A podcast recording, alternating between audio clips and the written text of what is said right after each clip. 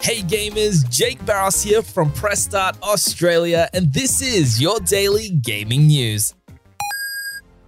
Australians can now place a pre order for the new PlayStation VR 2 headset coming on February 22nd next year and starting at $879.95. The PSVR 2 will be your gateway to next generation VR experiences with titles like Horizon Call of the Mountain and Resident Evil Village.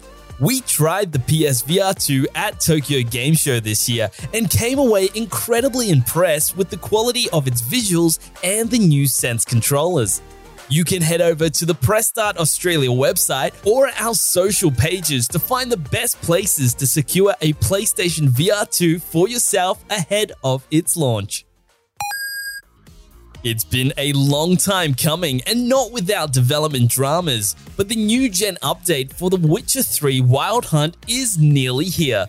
Coming to PlayStation 5, Xbox Series X and S, and PC, the free update is launching on December 14th, 2022, and will feature a host of visual, performance, and technical enhancements, including ray tracing support, faster loading times on consoles, and even select mods integrated into the game.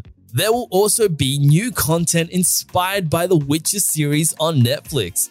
CD Projekt Red will be covering the various updates to the game in a dedicated stream on Twitch next week, during which fans will be able to catch the first gameplay footage of the update in action. Krispy Kreme South Australia and Xbox ANZ have teamed up to give away 10 Xbox Series S consoles and 100 three month Game Pass subscriptions to lucky donut lovers across the festival state.